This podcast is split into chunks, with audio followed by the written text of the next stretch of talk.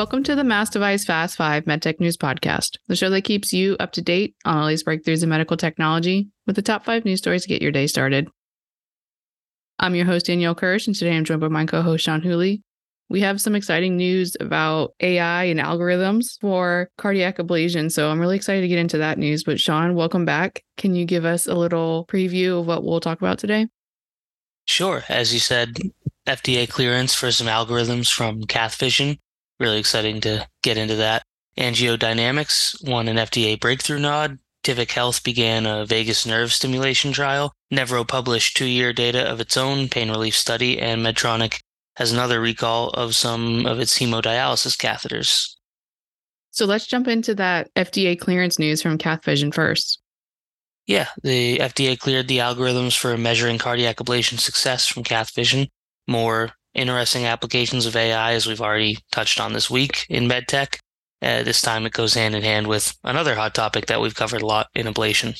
Mm-hmm, for sure. And you briefly mentioned they're for cardiac ablation, but what else are these algorithms used for? Well, they're part of a suite of AI powered analytics that integrate into CathVision's EC Genius system. EC Genius is an electrophysiology or EP recording system for facilitating electrogram interpretation, to help physicians improve ablation outcomes. It's got the delivery of intelligent automated analyses for complex atrial arrhythmia procedures by measuring the success of cardiac ablation. And what sets them apart from traditional EP recording systems? Well, CathVision says that unlike traditional EP recording that captures signals that are affected by noise and artifact, you know, sort of external factors, CathVision's EC Genius delivers a necessary evolution in quality for ECG signal acquisition enhancing the accuracy of electrogram interpretation and the advancement of therapy support. Its intelligent automated analyses can help physicians confirm the success of ablation efforts without the noise and artifact that impacts traditional systems.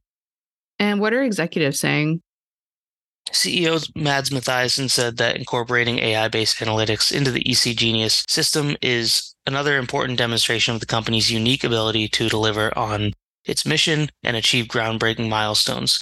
With clinical enhancements exclusively available in its EC Genius system, company says it maintains its leadership position in equipping electrophysiologists with the technology necessary to elevate patient outcomes. Now let's jump into that FDA breakthrough nod news.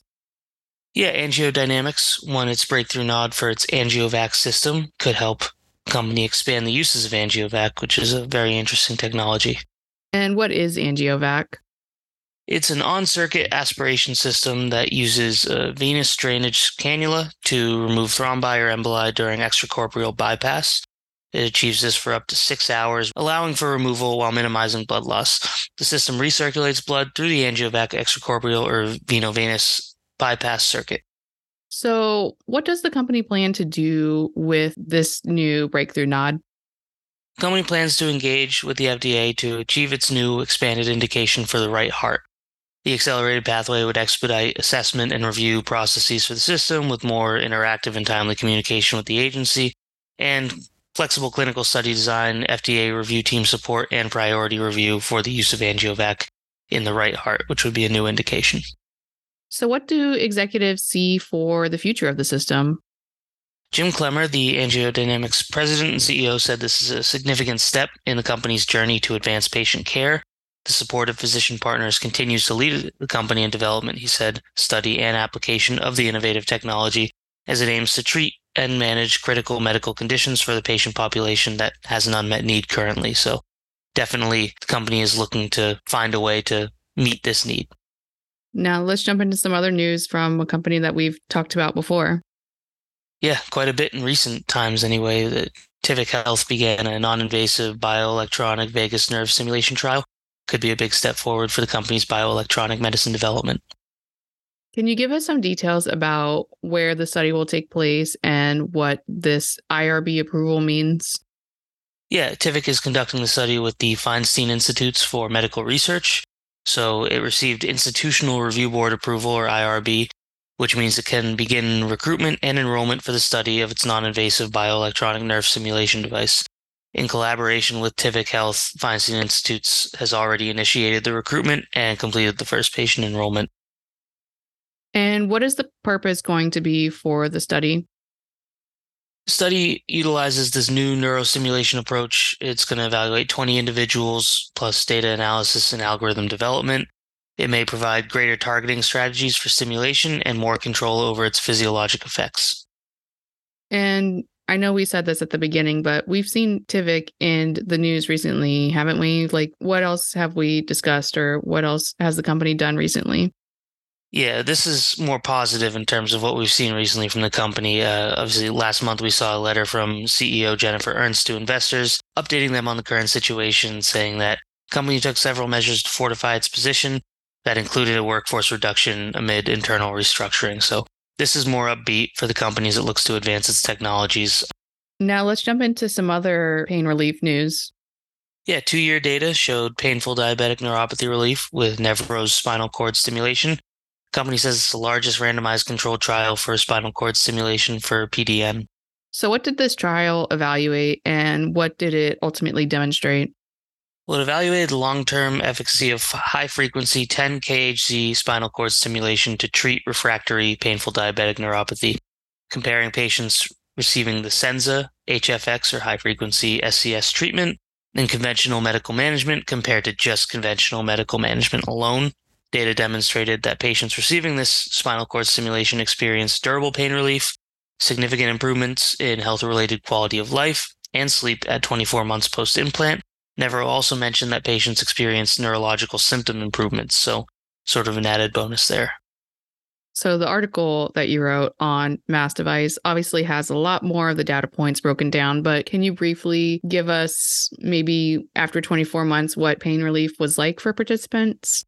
Sure, and thank you for sparing me from going through all the numbers. But at 24 months, Nevro's spinal cord stimulation reduced pain by a mean of 79.9% compared to baseline, company said that 90.1% of participants experience greater than or equal to 50% pain relief. So at the very least, you know, nine out of 10 participants are getting at least they're, they're feeling half as much pain. And what do doctors and executives think about the results? Dr. Erica Peterson, the principal investigator, said that the results further validate not only the efficacy of high frequency 10 kHz spinal cord stimulation for pain relief, but also showed profound improvements in quality of life, sleep, and neurological function. Dr. David Caraway, the Nevro chief medical officer, said the company expects these results to be used in physician referral decisions and continue to support market access for its high frequency spinal cord stimulation for painful diabetic neuropathy patients. And now, what's the last thing that we should know for today? The last thing is that Medtronic's third recall of Mahurkar hemodialysis catheters is class one, the most serious kind. Another day, we've got another serious recall from the FDA, it seems.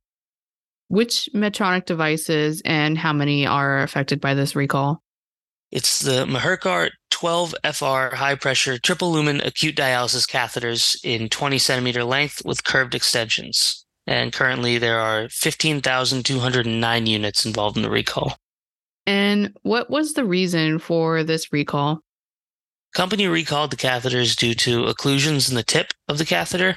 Medtronic said the source of this occlusion is an excessive MDX, a silicone based lubricant that coats the catheter tip. The FDA says that an occluded, partially or fully, uncured, or excessive MDX may dislodge from the catheter leading to full catheter obstruction, resulting in a delayed treatment, and partial obstruction, resulting in reduced flow or particulate dislodgement that could result in a delayed treatment, hemolysis, embolism or embolus, and thrombosis or thrombus. And this is the third recall that Medtronic has had for these hemodialysis catheters. What has been the reason behind the other two recalls? Yeah, well, in July of last year, the company's subsidiary Covidien recalled more than 1 million palindrome and Mahurkar hemodialysis catheters due to a catheter hub defect that connected both extension catheters. The company issued another recall in January of this year due to reports of a potential catheter hub defect that could cause leaks in the catheter's tubes. And that marks the fifth story. So that's all the news that we have for today. Thanks, Sean, for coming on and giving us all the news that we should know. My pleasure. As always, you can read more on the Mass Device website and check out our show notes at massdevice.com slash podcast. Connect with us online. I'm on LinkedIn at Danielle Kirsh, K I R S H. What about you, Sean? You can find me on LinkedIn, Sean, S E A N, Whooley, W H O O L E Y. Subscribe to the Mass Device Fast 5 wherever you listen to podcasts and share this episode. Join us tomorrow for your daily MedTech News Roundup. Thank you for listening.